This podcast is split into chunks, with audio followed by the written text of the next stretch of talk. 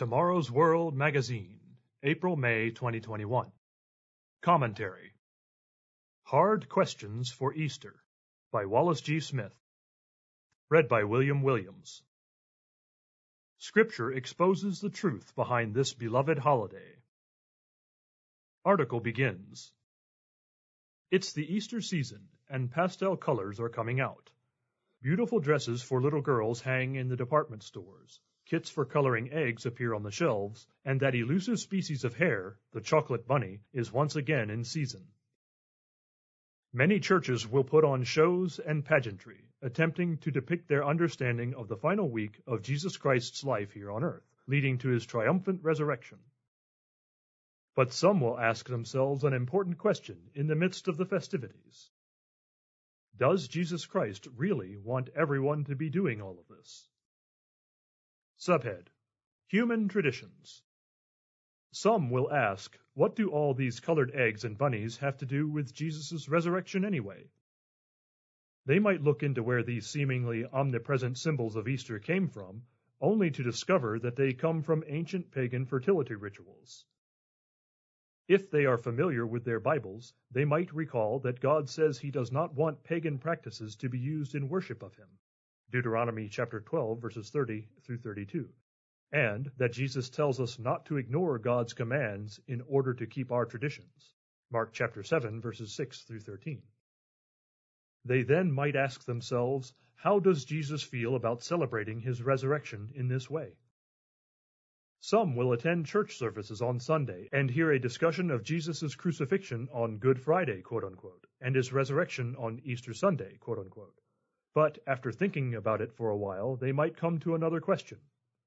If Jesus told the Jews of his day that he would be three days and three nights in the heart of the earth, Matthew chapter 12 verse 40, just as Jonah was in the belly of the great fish for three days and three nights, Jonah chapter 1 verse 17, how in the world does that fit into the commonly accepted Good Friday, Easter Sunday formula?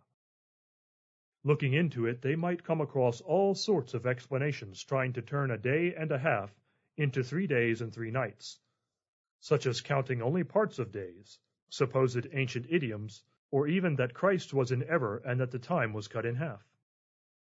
For those not truly serious about their research, these explanations may suffice.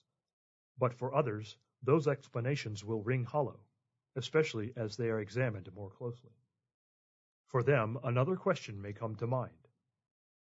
If Jesus didn't die on Friday and rise on Sunday morning, then why do so many who consider themselves Christians celebrate it that way? Subhead Divine Commands. Lastly, some might ask whether or not Jesus gave his church any annual celebrations or observances. They might then look into the book of Acts and discover that the church Jesus founded kept the holy days of the Bible, such as the days of unleavened bread, Acts chapter 20 verse 6, and Pentecost, or the Feast of Weeks, Acts chapter 20 verse 16. If they look, they will see this confirmed in the letters of the apostle Paul, the man often credited with abolishing those same holy days. They will see him commanding a Gentile congregation to keep the feast, 1 Corinthians chapter 5 verse 8, during the days of the Passover and the feast of unleavened bread.